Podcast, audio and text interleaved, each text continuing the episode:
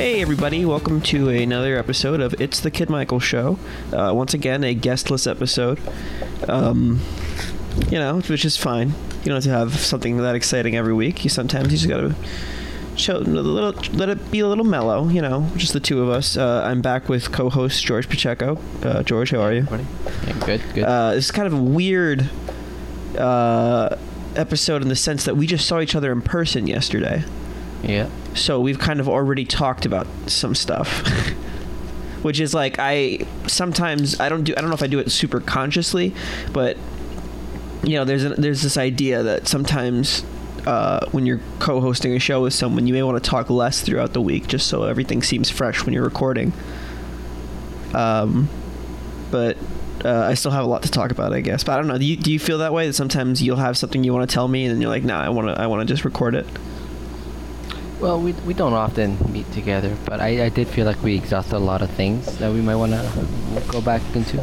Yeah, I was I was very conscious of like notes I had taken that I didn't want to that I didn't Oh. want to bring up in person. Um, but we got together, we uh, watched a movie, we played some video games. Uh, what did we watch? We watched Who Framed Roger Rabbit, right?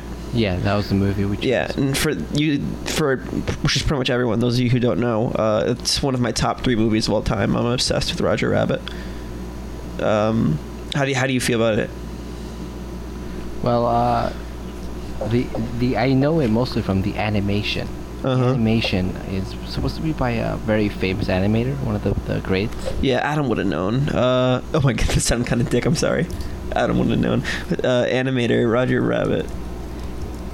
Uh, but he, he was one of the all-time best. Was uh, his work in perspective. and Uh, uh, Richard Williams.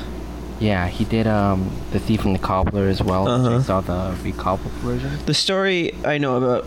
Um, sorry, was I interrupting you? No, no, no.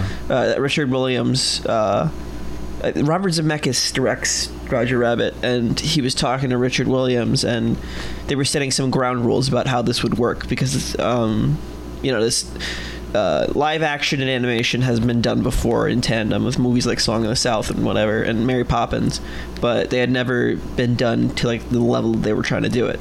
So Robert, not Robert Zemeckis, Richard Williams said to Robert Zemeckis, one of the ground rules of combining live action and animation is that you can't move the camera. And Robert Zemeckis said, "Well, why?" And he said, "Because it's so much more to animate." And he goes, "Well, let's just do it." And that level of immersion, like, really helps the film the fact the camera moves and whatnot. And if anybody's to do that, it's somebody who plays so much with perspective, and uh, he he animates like he's moving a camera. It's like he's Yeah. moving a camera, and it makes his movie so that much more um, immersive. Mm-hmm. Uh, the first time I saw Thief and uh, the Cobbler, I was on acid with some friends, and it was the single most amazing thing I think you could watch while on acid. I've never seen Thief and the Cobbler, but uh, Uh, you should watch the recobbled version. It's it's the recobbled version. yeah, it's it's called the recobbled version or something like that. Uh, there's a few versions out there. Um, Thief and the Cobbler recobbled. because it was never actually released. Uh, Yeah. it took so long the, the process of making this movie that they the studio canned it and uh, like kind of like smushed together whatever was animated. Wasn't part of the reason they ditched the movie because Disney took a lot of it for Aladdin? Actually, it's the other way. The it, it, does have something to do with that. It's also interesting. The movie took so long to animate that animators would leave the project, and then they'll get hired by Disney, and they stole and they like they brought Yeah. a lot of ideas, like um, uh, like an osmosis of ideas from one point to another. I, I wouldn't call it a direct rip-off, but if you worked on something for years and then you went into another project, you're like, okay, I, I brought some ideas from my last project. These two are very similar. Yeah. It looks really pretty though. I'm looking at like uh, some gifs from the movie, but I'm sure that doesn't even do it justice. It look it just looks really like uh, the difference being is that this is a little more uh, like because there's like realistic shading and whatnot in Roger Rabbit that, that feels a little more uh, three dimensional than this, but um, Yeah. which is a bad. It's just a stylistic choice. Uh, I had something in my head. Roger Rabbit, 3D. Also, Zemeckis directed it. I thought he. Does that mean Steven Spielberg just produced? Yeah, Spielberg produced. I've actually sorry. Producing is when you just give the money, right? Uh, I think so. I, I think it's intentionally vague because it, uh, if we don't really understand it when we give the producer more credit than they may deserve, who knows? Um, Okay. I guess the idea for giving a producer credit is that they see the potential in a film. A lot of a lot of movies that we think of as Steven Spielberg movies are just produced by Steven Spielberg, like Back to the Future, uh, Gremlins. He even had his name on the first Transformers movie, and I feel like after by the second one, he was like, "I don't want my name on this anymore." Even though I think he Yeah, produced all of them. I, I I don't know where to give Steven Spielberg credit. There's points where like you'll find out he like is the bread and butter of that movie. Mhm. And you'll find out other movies he's kind of like the dude that like he would show up on set and just be like, yeah, I'm writing checks. I don't give a shit. hmm So it's hard to tell with him. Yeah. Um, I think. Uh, I think to give Steven Spielberg a little credit is that Steven Spielberg, his blessing can probably get any movie made, even if it's not his, because. Yeah. like the the way they tell the story of him being this nobody director who then made Jaws, which was like the biggest uh, break for anyone in filmmaking ever, is like uh, Steven Spielberg going from zero director to Jaws. Um, they pretty much at that point said this guy can do anything he wants, and he was set for life. Yeah, he was totally set. That dude's um. I I look forward to watching his movies until that dude probably dies, and then when he dies, we'll probably have a few movies like in the that like have his stamp on it still coming out for a decade, kind of Uh-huh. like what they did to Michael Jackson and Biggie Smalls. Uh huh. He, he's just such a powerhouse of Hollywood. He's one of the big like greats for sure. Yeah, and he he really like uh, walks the line of uh, a director who ma- he he blurs the line between um, like profound intellectual filmmaking and blockbuster. I'm not saying he's the best of uh, best of either. Like I don't think he's the, the most profound director. I do think he's the, like one of the best um, blockbuster directors. But the fact that he can combine it sure. Yeah. Easily. Easily one of the best um, uh, blockbuster makers. Summer. Uh-huh. Uh, uh, the summer movies. What are they called? The summer blockbusters. I think he's made like he's had his finger in the pie for so long. He like he's such a powerhouse in that. Mhm. Um, uh, but as profound, uh, I think he's made some really great shit. Like he's made some. He's made um. Uh, uh, like World War II sense. He's he, it's it's called Steven Spielberg's War for a reason. Uh-huh. It- he's basically the only one that's ever really been able to capture a lot of that, and like he he um he does it so well, and he does it so repeatedly. I'm looking at all of his directed movies now. I, am not the biggest Indiana Jones guy, I will say. Okay. Um, you know what? Neither am I. But like, uh, it's because it doesn't really have much like lore or like anything to really attach yourself to obsessively. Maybe like Star Wars. Uh huh. Star Wars has like a. I could see why people could obsess over that and just make that their lives. Uh huh. But like Indiana Jones, it's just a dude kicking ass in like North Africa. Yeah. Um, much else to it. it's aged a lot worse than Star Wars 2 politically. Politically, yeah. I think actually, like, um, I, I think it's suffering of the Seinfeld effect. It did a lot of like things first, but it's just like watching it now. It's, it's kind of boring. What it is is it's. You think Seinfeld is boring now? I I don't. I personally don't think Seinfeld's boring. But that's like a. like I tried showing friends I have Seinfeld, and they're like, it's not funny. Oh. And it's like, no, it's hilarious. It's just that you're like, you're seeing those jokes be copied like so, so often by shameless like like uh, people that you don't think it's funny because you've seen it in other things already. hmm To be fair, I think jeez. Indiana Jones is a little less original in the sense that it is just a love letter to pulps, to the pulp. It's yeah, uh, it's supposed to be like a quintessential like like pulpy uh, adventure thing. Yeah. But like though that genre's been dead so long that nobody here really is like stuff like feeling the nostalgia that Spielberg is. Mm-hmm. like the the newest Indiana Jones movie flopped. Like the the one with the the crystal head or what- Kingdom of the Crystal Skull. Yeah. Disney's doing the next one, I. It's gonna be weird. I'm telling you now. Like, um, and Spielberg stepped out. He doesn't want to do it. he probably. It's probably because this being such an asshole about it. Yeah. Movie by committee. Yeah, I could see that. Which is of all people to do that to, Spielberg. Yeah, Spielberg's the only dude that I don't think they can threaten. Like, who's like, you know, fuck it, I'm just gonna go make a better movie. it feels like modern Spielberg. Like his most recent attempts at uh, blockbusters have been like hit or miss. Like I really liked um, Ready Player One, but not a lot of people liked it. Uh, BFG, no one cared about. It just feels like he, for so long, it felt like he could do no wrong, and now it doesn't feel like that. I feel like. Well, just be, they weren't hits, but they weren't they weren't bad movies. You know? Yeah, but I feel like, uh, and I hate I hate that this is true, but I feel like the era of Spielberg's filmmaking is dead. Like people don't want to see his kind of movie anymore. Which is I want to see his kind of movie, but I, I think he's stepping like back and just working on stuff he actually finds interesting now. Uh, I think he has a James Cameron effect.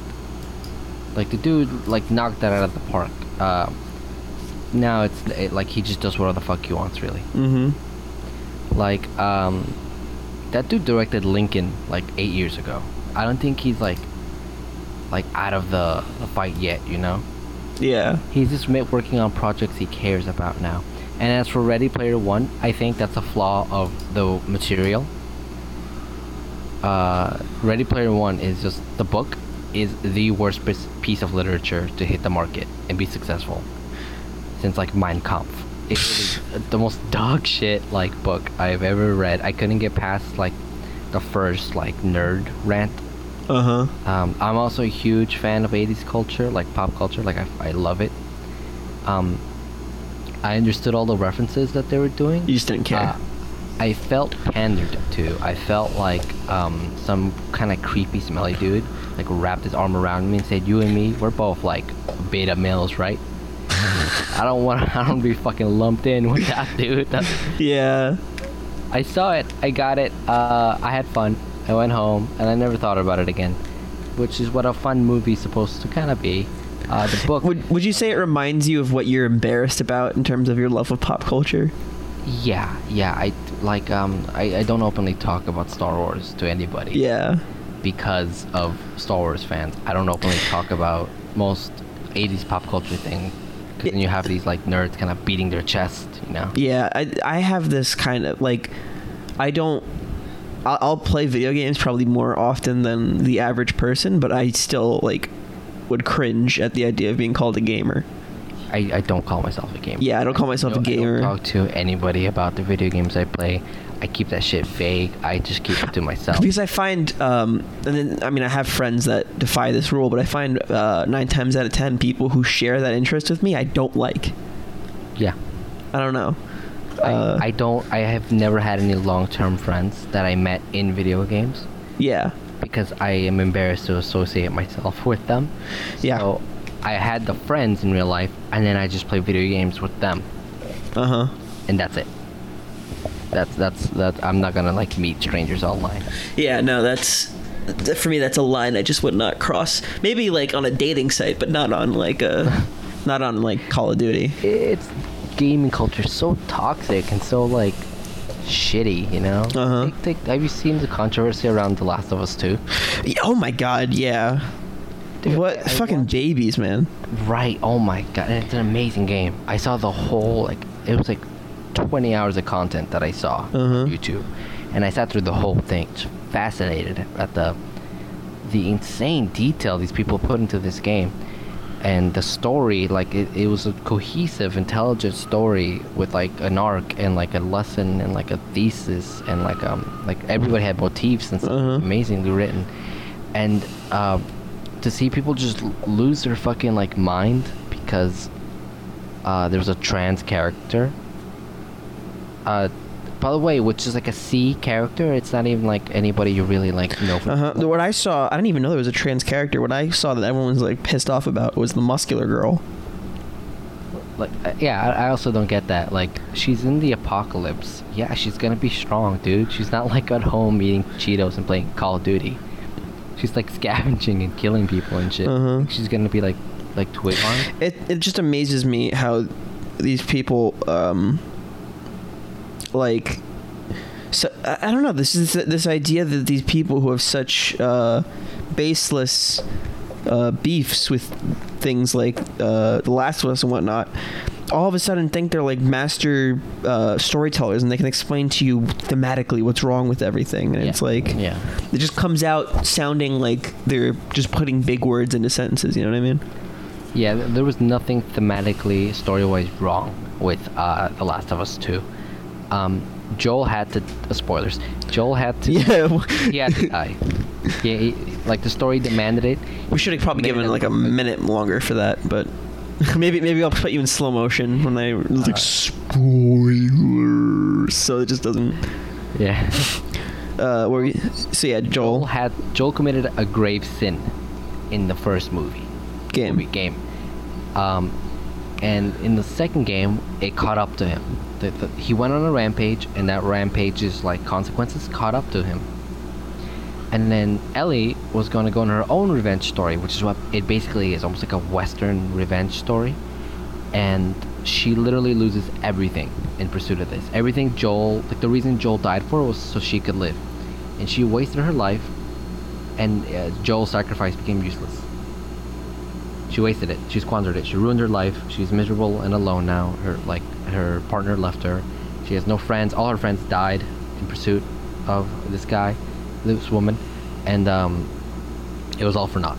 Th- Mhm. that is hard hitting shit. That is really well no, like well told story, but they didn't like it because like Papa Joel died. Yeah, Like I honestly, if you went into this game thinking Joel's gonna live, I I don't know what to expect for you. also um, th- with with certain exceptions, the idea of um, deciding you don't like uh, you don't like a franchise because someone died that you didn't want to die. I think is dumb. I mean, there are like I said, certain cases like uh, like The Walking Dead when Carl died. Spoilers. Uh, that was weird just because it derailed the story that was already set in the comics.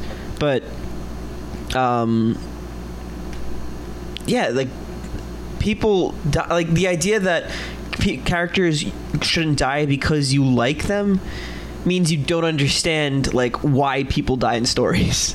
Yeah.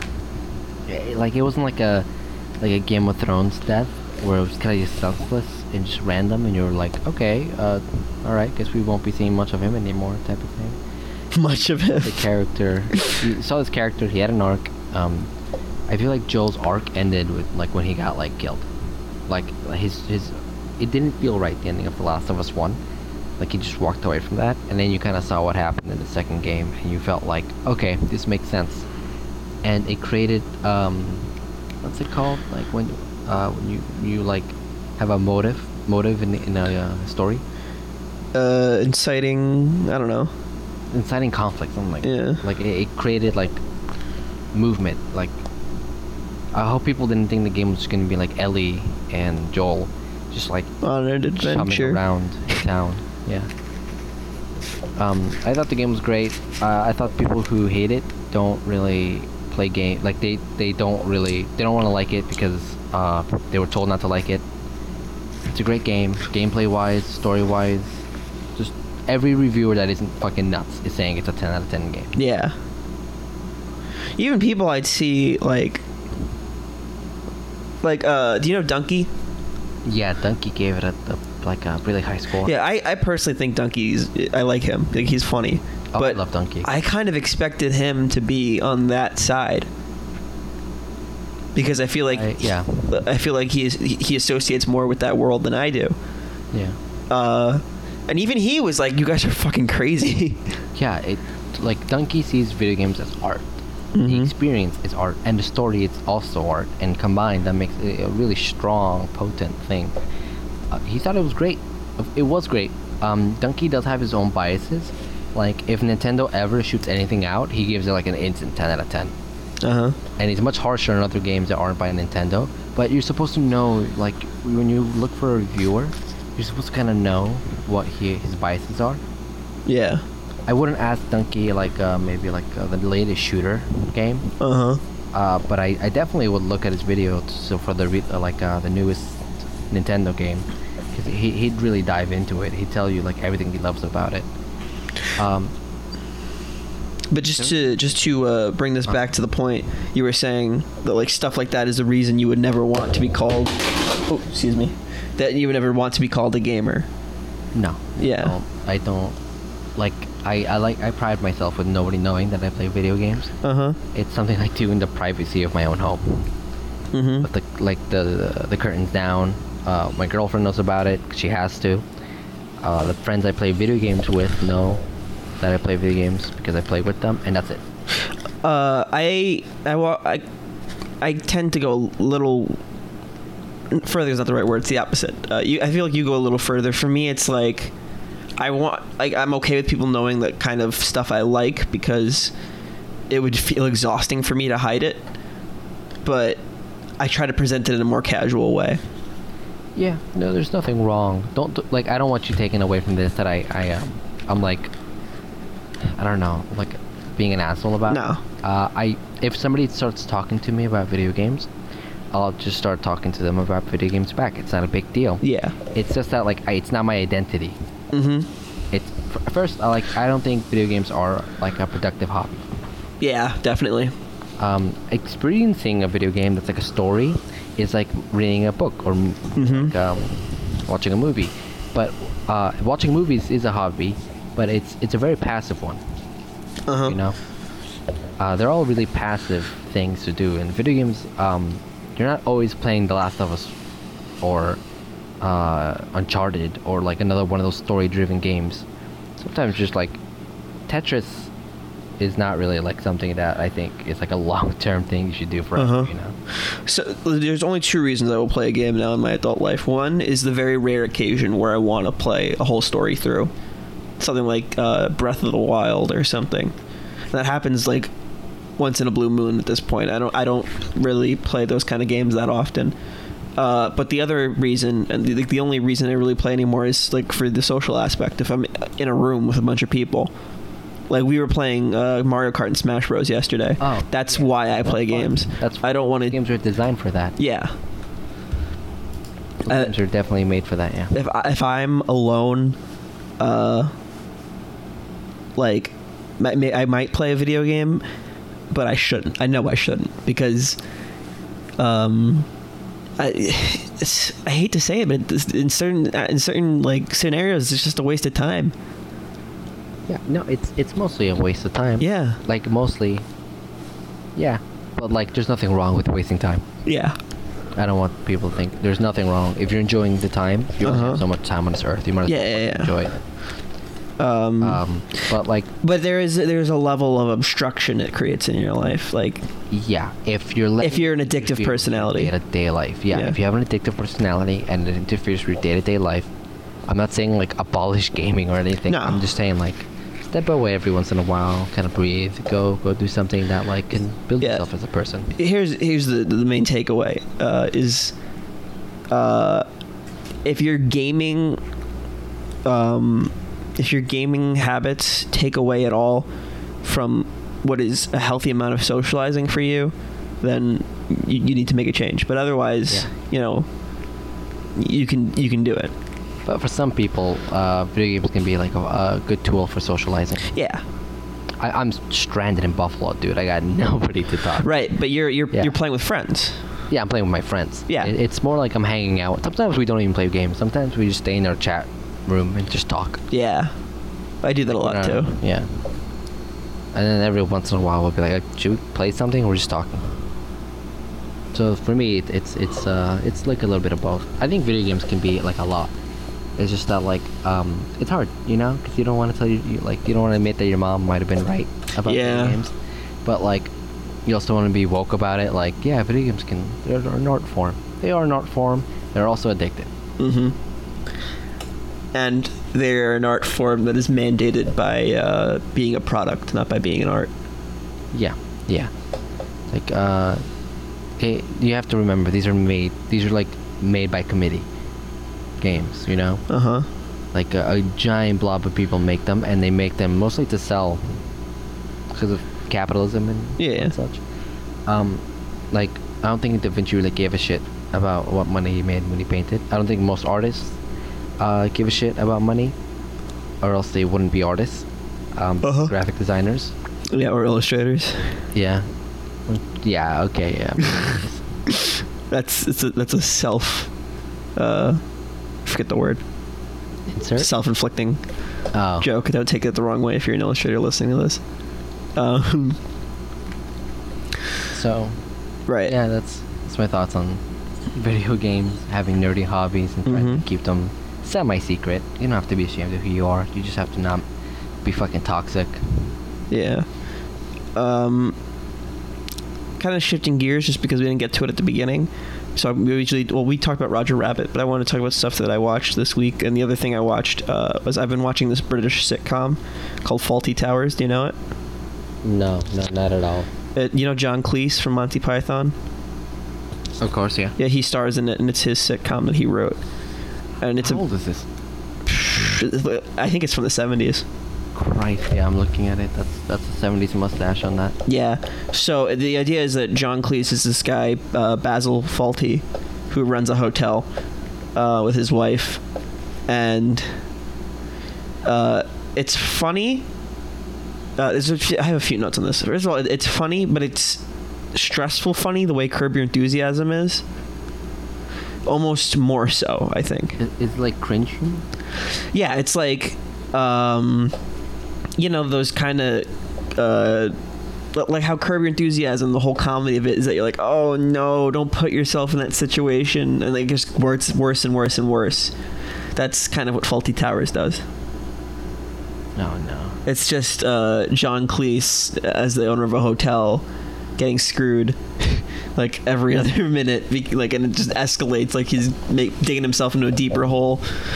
Um, so that was my first note that it was uncomfortable and funny. Um, it didn't age super well. Uh, What aspects are problematic? well, for one thing, they just took an episode off the air uh, because it has a hard R.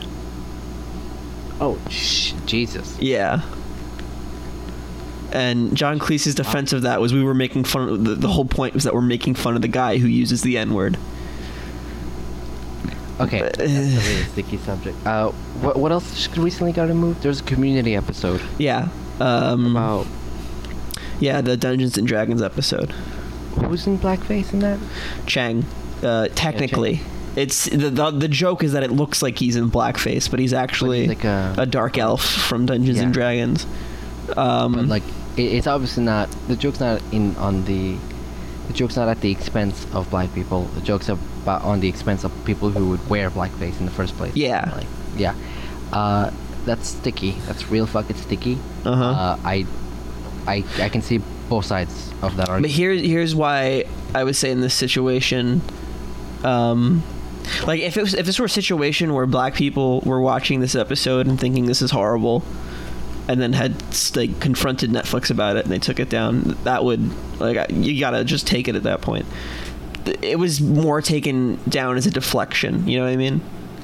We're at a point where people want like real change with like police being defunded and whatnot and it came at this time where it's like we're not getting that, but we're getting the episode community taken down. We're getting this, we're getting that on TV.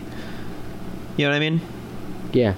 Uh, a really great example of like the argument that says uh, you should leave stuff up like that because it's not really like systematic racism or anything like Mhm. that we're actually like people are actually like fighting for is that um it's black black thunder i think Tropic Junk Thunder? tropic thunder yeah uh, tropic thunder is that movie is like there's a dude in blackface the whole time Yeah, but the joke Literal. is yeah, yeah and the joke is that like he's playing a character in blackface. He's not That- playing. Yeah. Um, I I've never met a black person that's had a problem with that. Yeah. Everybody finds that shit hilarious. Everybody found that shit hilarious. It works. Um, if the joke works and everybody's laughing, I don't think there's any harm to that. Uh, I think the community thing. mm-hmm. I think it's it's one of the, a really fucking good episode too. That's a shame. Yeah, it's one of the highlights of the series. Yeah, Uh, it's fucking amazing as an episode uh, it's a shame. I think the joke worked. I think it was funny. I never met anybody that had like a problem with it. Um, I, I think it's yeah you're right it's a deflection like, we should be focusing on other shit than like a stupid little joke and like this like unknown sitcom you know yeah um, the other thing that doesn't age well about that show is that they have this guy who's like the assistant who does like who gets people's bags and stuff and works in the restaurant at the hotel, and he he's from Barcelona and he doesn't speak English very well, Uh-huh. and so they have him kind of uh, like he never understands what anyone's saying. He's always getting things wrong, and then, then John Cleese is always like smacking him outside the head, and the joke kind of always ends with "Oh, he's from Barcelona. It'd be easier to train a monkey," kind of thing. I, I'm not a fan of Spanish, so I'm, I'm gonna I'm gonna stay out of this one. You're not a fan of the Spanish. They know what they did to me. Oh, uh, for, if you guys, if you guys don't already know, uh, George is uh, Mexican, um, or we're both uh, Latin American. Um, but They know what they did. uh, yeah, but it was interesting in the sense that I didn't realize that the way American media portrays the degrad like the uh, punches down on Latinos is the same way Europe punches down on Spaniards. I never thought that was the case. A, lot of people have this illusion that Europe has like cured racism. Yeah. Uh, they just they personally don't have a problem with like black people from America because those black people are in America. Uh huh. Uh, the Europeans are viciously, viciously racist. Yeah. They're some of the most potent shit in it is built into the, Right, but the being- woodwork of Europe. being that Spaniards are Europeans, I didn't think that that was something they. Uh, Yeah, you should you should watch somebody European talk about gypsies. Oh my God! Yeah. You you'll see the racism that they themselves like uh, denounce America for. Like, it is it is fucked up, and we're not even talking about bloodlines Uh huh. or um, the many many like sub. I don't even want to say races because they all kind of look white to me. Like sub races, um, spread out across like the Eastern Europe and even in Britain. Uh-huh. Like your blood determines who you are. They don't like to admit it, like the the higher upper class British people, but they um. They definitely look down on you depending on your blood. Uh huh. Uh, like racism is alive and well and, and doing super good in Europe.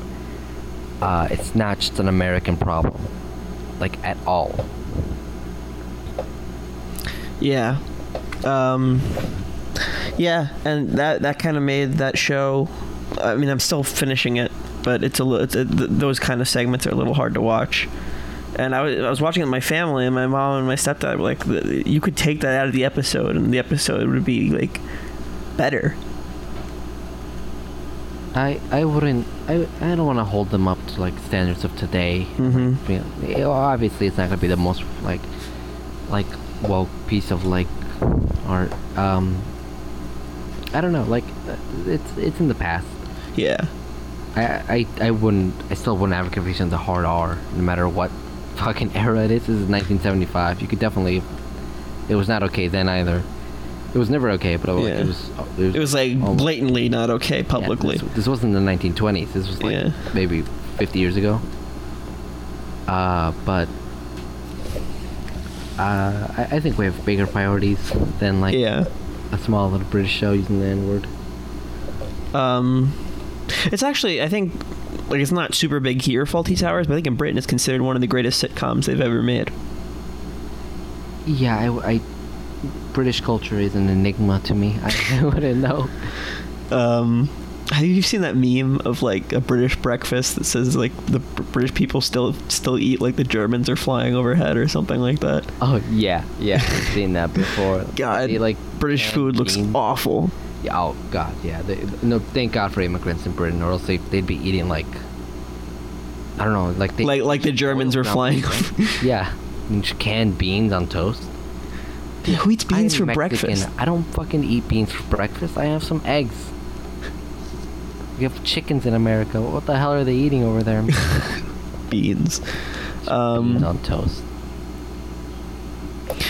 yeah. Uh, so that was all I really watched this week. Uh, d- Oh. Did you watch anything else other than the Roger Rabbit? I watched the Hamilton. House. But yeah. Oh, Oh, and it- Hamilton. I watched both The Lighthouse and Hamilton. well, tell me about the Lighthouse first. Uh, Christ, is it a depressing movie? Is it Um, good? Oh, it it's it's stunning. It's amazing. Amazingly act like the performances were uh, out of this world. The um, cinematography is it's it's no like Revenant, and you're not gonna be like taken away, but you're so immersed in it, and you're so almost convinced that this is like an old timey movie. Uh-huh. You're just immersed in that era. Um, the dialogue is amazing.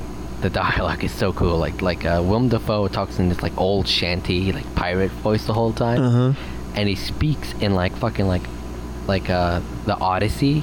They're like the the po- like poem. type of hmm. Like a, like a like an epic. Yeah, like an epic, and it, it's amazing to just hear and see the performance on that. Uh, and then when you see like you connect the dots of the story to, uh, I think it's based off the Prometheus Greek um, Myth. myth. Uh, you really start seeing those parallels. You start drawing things. You start going, "This is amazing," and it's very ambiguous. There's there's a lot of layers to it. Um, it's definitely like a must-watch if you're into like um, like uh, cinema. hmm Uh, and it's about eight A24, which always makes uh, really weird shit. really good shit too. Yeah, it's always weird, but it's good. But it's it's it's odd. hmm Sometimes I think A24 movies tend to go up their own assholes a little bit. Um, this is not the case. This is definitely good because it's good. hmm Uh, and then uh, it's a horror movie, right? Um, yeah, in a really like weirdly like abstract sense. Yeah. Uh, A24 movies are horror movies in the way that they just make you like queasy in an emotional sense. Yeah. and then like I, that's horror for them. Um, it's better than jump scares, but I, I I still wouldn't call them. I would just call them like thrillers, maybe. A24 is kind of like American French cinema. Yeah, I, I'd go. I'd say that. Yeah, they're everybody knows that they're like really high quality hmm um, horror movies. hmm Hereditary, another A24 movie, is definitely a horror movie. Uh, Midsummer, Somar, I'm just gonna call it Midsummer. hmm is like kind of a horror movie if like you define horror movie as like a string of horrible events happening to a poor person hmm Did A24 also make? Um, I know it was the same director as Midsummer, but did they make Hereditary? yeah they made hereditary and that that's an actual horror movie Mhm. that, that fucked with me for a while it, but it also has a like queasiness kind of like that uncomfortableness hmm um where you're like jesus christ this is like really fucking like horrifying but in a realistic sense like oh my god if that happened to me dude i, I don't know what i would do and then it turns into like some like like devil voodoo shit and then you're like okay yeah it's a horror movie i forgot Um, and then what did you think of Hamilton? uh mm, i don't know it You could just say you didn't like it. You told me you didn't like it. yeah i it was beautifully performed it except i think the hamilton like main character was a total miscast Oh, uh, you mean that like the you mean that uh, Lin Manuel? yeah i My- saw that he's the one that made the mo- the wrote the play Mm-hmm. My parents were also saying he's the weakest part of the entire production. Totally, totally, totally. He's not much of a singer. Um, he's not very convincing as Hamilton. mhm. Um, it's kind of weird that he wrote himself as a pimp, and then like, uh, I don't know. It feels like somebody gets to act out their own fanfic, yeah. their own like little Mary Sue. Um, I this, okay. Let me preface this criticism by saying that the songs were amazingly written, amazingly performed. The um, just every actor was at their best. The lighting was amazing. The like, you like it took your breath away at points. Mm-hmm. Everything was so fun, you know. Um, but the story I thought was uh, utter dog shit. I thought that like this whole fucking time you're hearing about how great this dude's gonna be, how he's gonna like sh- like everybody in the world's gonna know his name, and then he dies, and you're like, okay, none of that was true. Yeah. He his biggest pet project was like the federal banking. Maybe maybe when they, every time they said the world's gonna know your name, they were just referring to the fact that they were very confident that the musical would do well. Okay, I hope so. I, I watched the whole video essay about this. That um, uh, he's kind of a, he kind of wrote himself into, like he he identifies the writer as Hamilton. Mm-hmm. So he kind of like gassed up Hamilton a lot more. As a founding father, I think Hamilton is like C tier, you know, Mm-hmm. like pretty low, like not not very good. Um, but the way he wrote him, I everybody would admire him, you know, like who wouldn't admire him? But Uh-huh. In reality, he was, he was pretty lame. I found it Really lame. I found it weird that the way they credit the the musical they say based on this book Alexander Hamilton, which I think is a um what do you call uh like a Biography. yeah a biography, which is like at, at that point do you have to say it's based on that or can you just be like based on the guy Alexander Hamilton?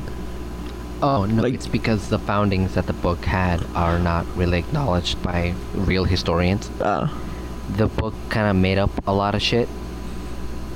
Like for example, uh, you know how Hamilton like had both of the sisters, uh huh. like he- like they're both in love with him. Uh huh. There is not a shred of evidence to ever even imply that. Mm. Like none. Is this the, is this the same book where they got the the idea that um, uh, Hamilton was vehemently anti-slavery?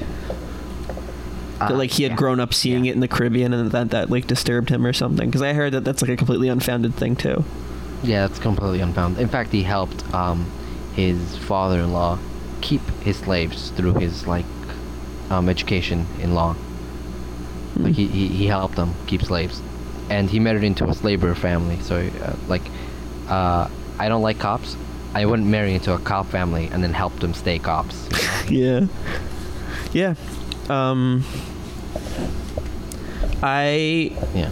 uh, I liked Hamilton. I, I said that already a few episodes ago or last episode. I don't remember, but um, it's not my favorite revolutionary musical. Even Yeah, there's another one that's supposed to be I like, like I like 1776.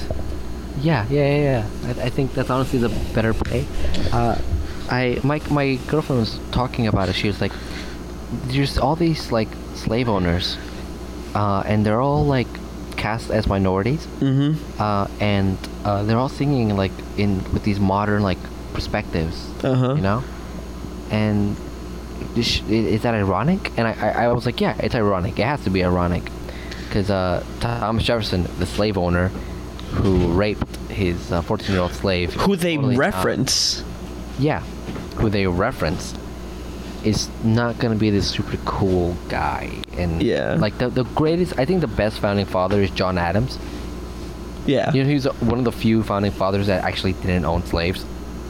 Yeah. Uh, I- I think John Adams is is an OG. He's not even cast. Yeah. He's not even in the in the Yeah. in the movie the play. They didn't cast the president of the United States about in a play about the government. Man, Uh, well, I, I guess thematically that made sense because they were portraying him as this um, failure of a president. he was a failure as a president. yeah. I'm I'm not even gonna defend that. So I, I think it makes sense that he wouldn't even be there because the whole point is that he's like so insignificant in, in, in as a president, not as a, and even as a vice president, he was very insignificant. I don't know. The, I, I love the story. It, it dragged at points. Did you watch? Uh, did you watch the John Adams series with Paul Giamatti? Oh, yeah. I love that show. Stunning. Fucking he, Paul Giamatti as John Adams is so good. Paul Giamatti's just such a good actor. He's a good actor. I love that he does like really like highbrow shit, and then he'll go do like movies like Blank Check Uh huh. or um, Big Fat Liar. Yeah. What what a man to do that. What what man? I loved him. I loved him in John Adams, and I loved him in Straight Outta Compton. Oh, he wasn't that. He was he was their manager. right? Yeah. I thought he kicked Great. ass in that movie too. Everyone kicked ass in Straight Outta Yeah, Compton. what a movie. Kicked ass. Um, So that's my take on Hamilton? Yeah. uh, yeah. Uh, I I feel like um, most people who had complaints about it kind of thought it was like cringy. Sometimes. Oh yeah, I thought it was cringy too. Yeah. Uh, but it you know it's you, can't help that when you're writing. We talked about this already. How you can't help that when you're writing a play about history. It's going to sound a little like like a magic school bus thing. But Yeah. Yeah. um, but you would say the music, like the rap, was worth it. Like watching it, the, the music and whatnot. Um, I thought, yeah, again, the music was great, great, great, great, great, great. Mm-hmm. Um, it's, and the actors were all great. I don't really want to talk shit about anybody except the maybe the like the guy who wrote it. Did you see his Yep. previous musical. No, I didn't. uh, In the I didn't See him perform it. Oh no, I didn't. Do you know about it? Uh, I think they're making a movie about. Yeah, they are.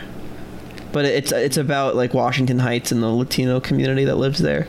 Yeah, yeah. I, I saw the trailer for it and I was pretty excited because I, I spent a lot of time in, in Washington Heights with some friends. It was it was weird that uh, like the the trailer made it seem like the story was going to be about immigration and like the dreamers and whatnot. None of that is in. I mean, obviously immigration is the theme because they're all from Latin America, but in the sense that like it seems like they've changed the plot to make it about people getting deported, Oh. which is not what the play is about. Well, I like I wouldn't mind him to reimagine it. I, I think he should have just written a separate story. Yeah. He's gonna like just kind of like edit it from the beginning. Maybe he wanted to keep some of those banger songs he wrote. Yeah, because the, the the musical like on Broadway was about uh like a Latin American guy winning the lottery, and that's it. Oh. Okay. um, He's not very good at writing stories, is he? I don't know. I don't. I mean, Man wins the lottery. I think that was the first story ever written. yeah. Uh, that's pretty much. Well, I mean, he's he wins the. There's more to it. Like he wins the lottery, but if he leaves, he's abandoned. It's about like the gentrification of Washington Heights, basically. Oh. The, the, the the neighborhood is losing its Hispanic heritage, and he's about to leave and close his business in Washington Heights. And if he leaves, then he's just giving it up. You know what I mean? Well, can't you sell it to a minority for like a really low price? They don't. They don't explore that angle. Okay. So fucking only I can own this shop. yeah, they never. They never. Uh, they don't explore the angle of well, maybe I could give it to someone who, uh, who You're would. a millionaire, dude. Just give it to some poor family to run. It'll still be a minority. It's like no, it's me or white people. yeah. Um, I never thought about that. Getting viciously gentrified too, and I, I could see that angle. That's a good story. Yeah. Gentrification's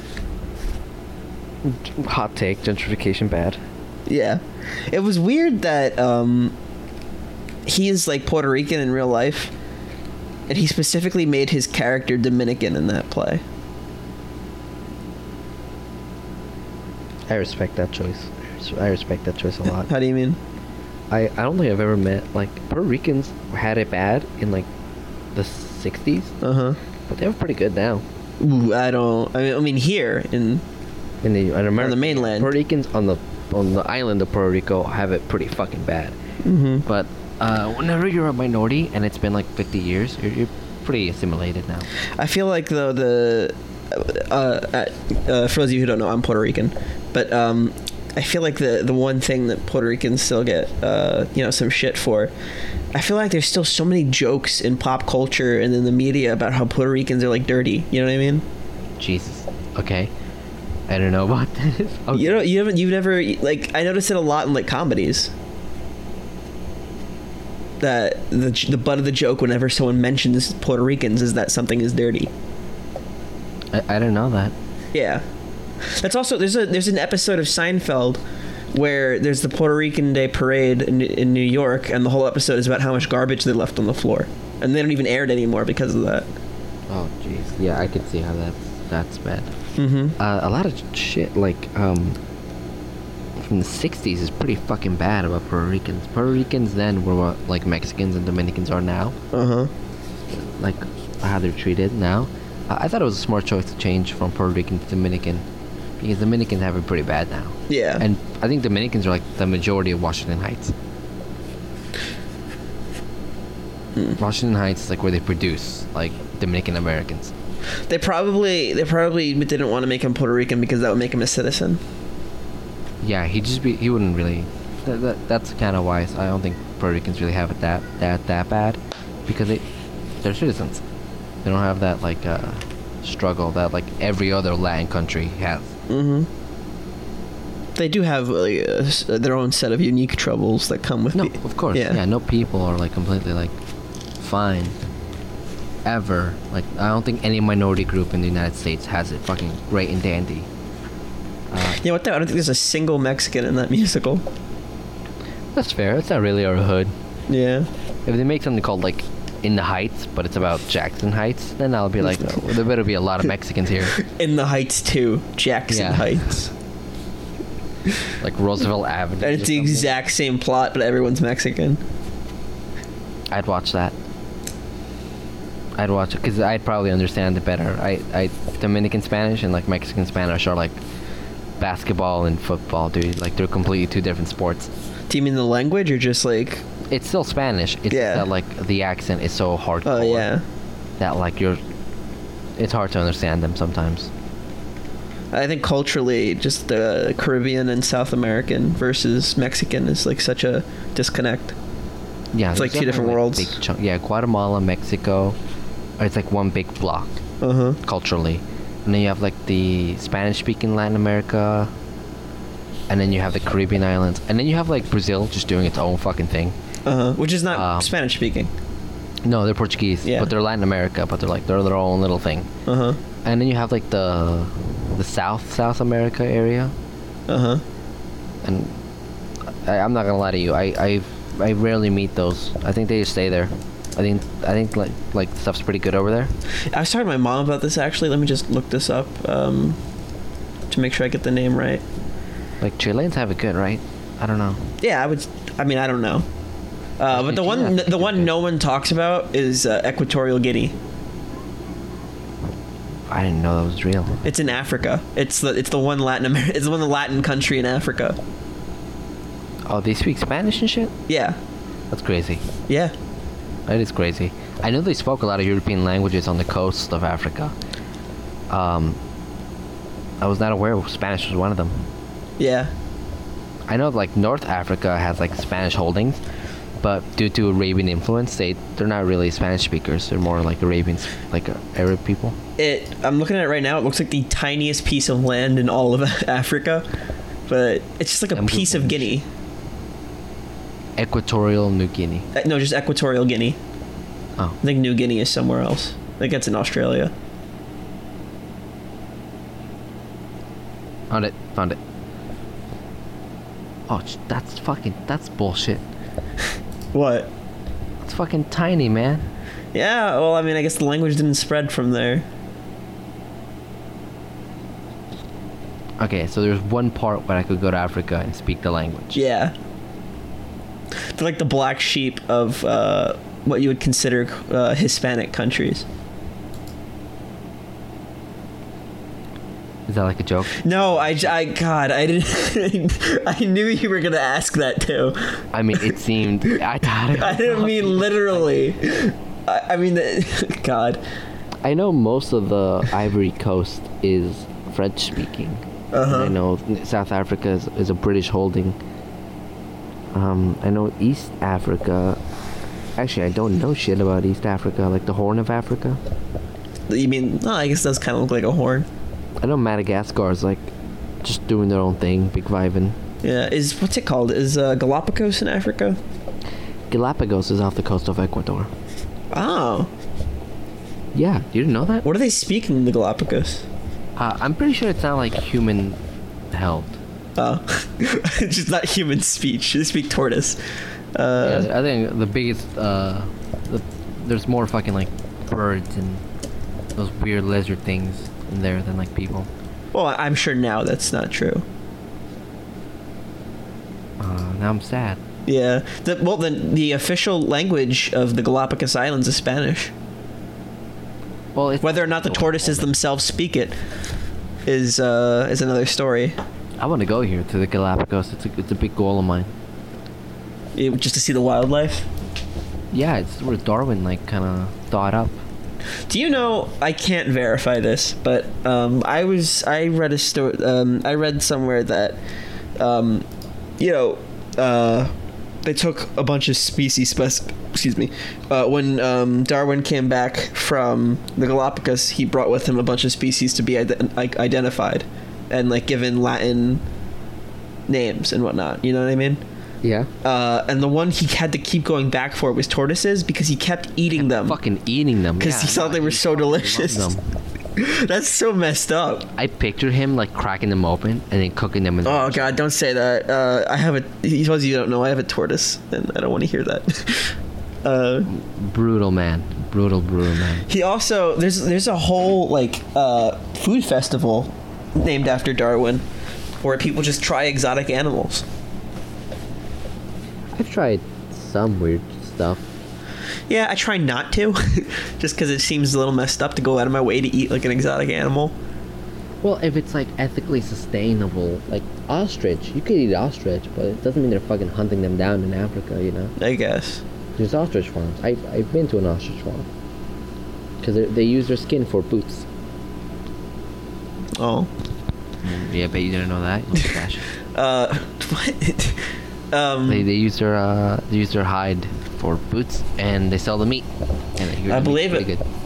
I've seen ostrich burger sold a few places, but ostrich and bison. I worked at a place that had ostrich burgers. Yeah, Yeah. and bison. Bison's. Have you ever had bison burger?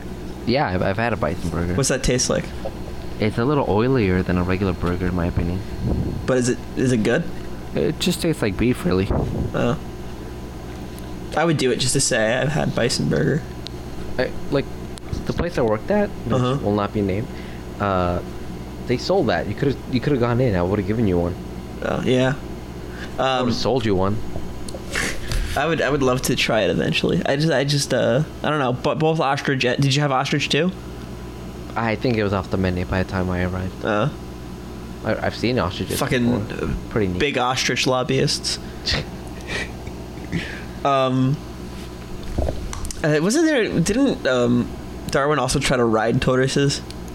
Yeah. Uh, apparently they didn't like that. That's adorable. Well, like in a in a in an abusive way. It, it's such like a English explorer thing to just do dumb shit to the native wildlife there. it reminds me of like in Jurassic World when the p- kids are riding the the baby dinosaurs. Yeah, yeah. Uh, Those poor animals are probably breaking their backs. And those poor guys, they're not very sturdy, right? Yeah. I don't even know why you want to ride them. They're slow as fuck. Yeah, Well, It's just for his own sick pleasure. yeah. I wish I, I wish we'd attempt to mount more animals than we do. I want we got to get Yeah, more creative with that. I, I think, I think we we wasted our one shot at creating like a really cool, like selection of uh, Mountable animals. domesticated animals. Yeah. Like we could have had domesticated like rhinos. I, that's Think exact animal I was thinking about. Think about that shit, dude. That'd be a war animal. Yeah, dude, if we still like I know ethically this is messed up, but like Oh. war elephants are sick as fuck. Okay. El- okay. Elephants are amazing creatures, intelligent, caring. Uh, but they made some sick ass fucking weapons, dude. Yeah, they weren't very like- useful like as as actual like they were more for scaring people. Yeah, But- you never, you never, you don't know what the fucking elephant is. Yeah. Can you imagine the first the time you see an elephant is in war? Yeah. It's like holy shit. Uh, When Alexander the Great was like conquering shit, he didn't know what the fucking elephant was.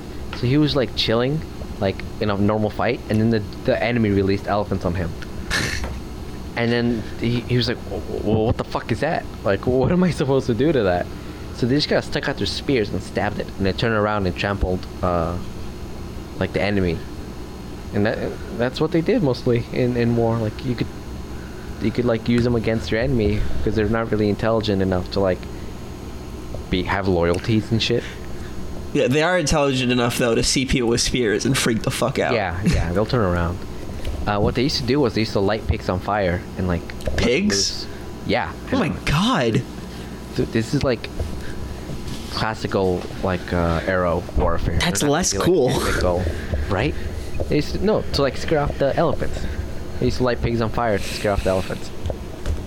Just put just use mice. Don't mice scare elephants? As, uh, is that a myth? World? War II. No, it's not a myth. It actually happened. As recently as World War II, when the No, I meant- I meant that- Soviet Union. What? Wait, the Germans used elephants? No, the Germans had tanks. The Russians trained dogs to go underneath tanks, Uh-huh. and they like during their final test run, they used to put bombs on the dogs, Oh, have them go under the tanks to blow up uh, the tank. why? fucking they, they were desperate, man. Those days were desperate. Um, I read I read that the most accounts of um, was it Alexander the Great? Who was the? Not, it was the Roman guy who said he went. Caesar. Yeah, no, not Caesar. Who? What was the war where Rome went to war with a country? Hannibal. Oh, what, what, yeah. what what country is that? Rome and Constantinople. Yeah, I've read that that uh, Hannibal's war elephants probably No, didn't wait, exist. Carthage. Carthage. Uh, His war elephants didn't exist. probably didn't exist. That They were They like found bones in the Alps Yeah, and shit. that they that the they probably said he had elephants to make people more impressed about the victory. Did you know, like, I, I thought, I forgot, like an 11th or something, Uh-huh. a bigger fraction that died in that war? Like, an 11th of all uh, Roman men died in that war. Jeez. Like, it, it was it was a devastating war. Yeah, if you read about that war too, the account is that the elephants show up in the first and final battle. So why would they sit out the rest of the war? Well, they're, they're really fickle and expensive things. I, um, I'm, I'm fascinated by ancient warfare. Uh huh. I'm fascinated by, like, all, like, wars. But, like, ancient warfare has, like, a special place in my heart. Because we were still figuring out what the fuck we were doing. So we were just doing whatever, dude. We were just like, you know, like in Russia, they were like letting bears loose. Geneva who? Yeah, Gen- I know, right? Hot oil pouring on your enemy, Oh. just like booby traps. You know what's so fucked up in American history that we seldom like think about? It's tar and feathering. I, I thought that was hot. What? I thought I thought it was good that we did it. It's fucking dark. You saw it on the John Adams thing Yeah. show on HBO. Yeah, I saw it too. Um, I I don't like it that they taught us that it was kind of like a oh we did this silly little thing to those tax collectors and they're like I look so silly right now. I'm gonna go home and shower. Yeah, you can't shower that off. Yeah, the tar was hot. It never comes off. off. Yeah, Basically, if you got tarred and feathered, that's like you're gonna die, right? yeah. You you died. Yeah. I mean, Jeez. I, I'm for doing it to like fascists. The practice is barbaric. John Adams didn't like it. Um, maybe I'm a little too like Thomas Jefferson. what do you mean? He was like, he dude, that dude had the hots for killing rich people and like and like fascists. Who had the hots for killing fascists? Thomas Jefferson. Oh. He, dude, he went to France just to like fucking be there for like the the Reign of Terror. It was a guy. I gotta see this. yeah, he was there, he was just chilling, having a great time. You know, I would have had a great time too. Really? You think so? Oh, during the Reign of Terror in France? Yeah. It's pretty fucking awesome. I wish the French were still like that. I mean, That would, that would be a crazy Magic School Bus episode. Oh, for, for sure. Imagine they get captured and fucking like Liz, like te- the Liz teacher gets beheaded. Oh my And god. now they're stuck in that time because she's the one that knows how to work the bus. Yeah, honestly, the kids are expendable, but like she's the one Yeah. that that has to at the end of the day has to get back to the bus. If you lose that little like nerdy little asshole Ginger, Yeah. what, what did you lose really? Yeah, he's fodder. Yeah, he, he's fodder for for the. I forgot that quote. It's just something about like just like feeding Lambs to the slaughter. lambs to the slaughter. Um also that that that chameleon was surprisingly equipped to go anywhere. Like you'd think a reptile would really limit the places you could visit in time and space. I, I feel like he knew what the fuck was going on. I feel like he, He was he was some sort of um what's the word for like uh, like um God, I can't think of the word. It means like a god. What's what's the word? God. Uh, he, he was like a something being. I can't I can't think of the, what the word is. Is it like Lovecraftian and shit? No, I can, I'll, I'll think of it at the worst time. But he omnipotent. He was like an omnipotent being of some Oh. kind that, that somehow made the made all that shit work. Like it's his. He's the reason that like uh. Like he's got to be connected to it somehow. I mean, like the Miss Frizzle it also has to be. Nuts run out, by the way. Shut he, he has to be connected. yeah, somehow him and Miss Frizzle are like omnipotent beings that are somehow connected to this bus. I think the ginger is uh the teacher is um a facade. I think it's um an illusion by the children so that they could like be okay with what's happening. I think the the, the lizard is calling the shots. Or, or let me put it this way: What if you know, like in Transformers, like how they have fake humans riding them? Yeah. Maybe that's her for the bus. The bus is like there's, the a, there's a bunch of smaller lizards inside Miss Frizz, running like her at the machine. yeah, and they, they they're inside the, the bus. That's what makes it work. And I, I bet one of those kids is like a, a mole for the lizards. Like he also is being a machine being run. So like he, what kid is the most enthusiastic about the adventures? I don't know. He's like, Billy, you wearing a fucking wire? But so these kids are like like he's he's there for like uh, gaslighting. yeah. He's there to like encourage them. They're not even getting an education, dude. They're- like you can't go on a field trip every day. Yeah. Like, I yeah, bet I bet they never once got a like. How do they even tell their parents when they get home? It's like, what'd you do today? And it's Oh like I fucking I, I saw the Titanic sink. I saw all those lives extinguished like a flame. One of them almost got on the bus, but for the sake of preserving the timeline, I had to drown him with my hands. Kick- yeah, we kicked him off. We let him fall in there. The whole time, our teacher was laughing. I was like, "Oh, so you saw Titanic? It was a movie day." I was like, "You know what, mom? Yeah, sure." Yeah. I saw Ti- I saw- if that makes it easier for you. yeah. I, I love this. All like, those- Lovecraftian horror. All those like, kids grow up to be like rampant alcoholics. You, know, I bet, I bet the ginger kid was the only real child. Yeah. I bet they were all. They're all dead. All, all- oh They all died on the first trip, and he just can't let it go. and he, he the machines the, the machines the lizards took over their bodies Yeah. and they're they're torturing this kid by forcing him to li- relive his trauma. The magic school bus trip. itself is purgatory. the magic school bus is a cia plant it was never real it, there's no bus there's no school There are no seatbelts. how did we get here I don't know. It's so dark. i'm just picturing all this is great Oh, gritty, gritty magic school bus. yeah gritty let's do that with like Zack The Snyder dark school bus. Wait, it's not Zack Snyder. What's the dude? Zack Snyder. Yeah. You're thinking of uh, Schneider, the guy that looks at kids' feet. Oh yeah, Schneider. Dan Schneider. Down.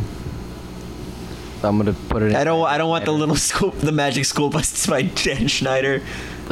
Uh, but yeah, I Zack. wouldn't want I wouldn't want that one, but I'd want. I'd want Zack Snyder's magic school bus. Well, Dan Schneider's a pedophile. Uh, I think so. I think he just likes kids' feet. Uh, Dan Schneider is, is the Quentin Tarantino of Nickelodeon. Nickelodeon. He's- Jesus Christ.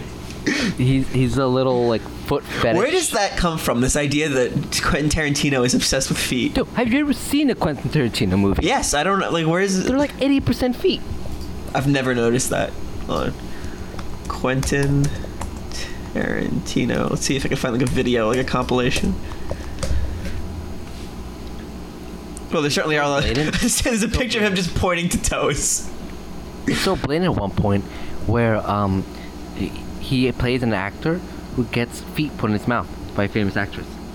Oh. Oh, I just Oh, saw a picture of that. Stop, stop. Oh my god, there's so many pictures of it. If there's a woman in a movie by She's barefoot. Tarantino, you will see her bare feet at one point. I wonder if he's ever talked about it. If he's ever just like, I- yeah, I have a foot fetish. You still there are watch two the things guaranteed in a Quentin Tarantino movie: the N word and feet. Sometimes the feet say the N word. Yeah, some. Quentin Tarantino's Magic School Bus with feet in the N word. I'd pay to that. I'd pay to see that. They they just go back to the civil rights. It- yeah, uh, no, it would just be like them time traveling, like dispensing justice. Because that's all his movies are. You just go back in time, and you kill the bad people of that time. yeah. The Magic School Bus by Quentin Tarantino is they go back in time. They kill Hitler. Like fucking. Uh, that. It, yeah, Glorious Bastards. Glorious just that. Bastards. Yeah, It's just, he's just remixing Glorious Bastards to the Magic School Bus. I'd love that. I think all the agency in the movie would be lost. Actually, kind of what we're pitching is eleven twenty two sixty three by Stephen. Oh, have you seen King. that? I didn't see it. I read the book. Oh, I, I need to read the book. I saw the show. Is the show good? Um, the beginning and the end are very good. I think the show lost loses itself half like halfway through it. I gotta see it. What is it on? It's on. Oh my god! I saw a gif of the foot. Hulu. Oh, Are you seeing? of him sucking the toes. Oh my god. How have you not noticed that? It's so like. Oh. Don't what movie is that? My, I from Dusk Till Dawn, I think. If I know what you're like seeing. It's one of his like lesser known Oh movies. god, that made me sick. Yeah, I see him sucking those toes. Every movie has toes on like The uh, Once Upon a Time in Hollywood has like four toes. Five on each foot. you wouldn't believe it. The little girl's feet are there, and then um, Margot Robbie's feet, and I forget who else's feet. But there's feet everywhere, man. There's feet all the way down. he was kind of funny. This movie hasn't aged well at all. Have you ever seen Four Rooms?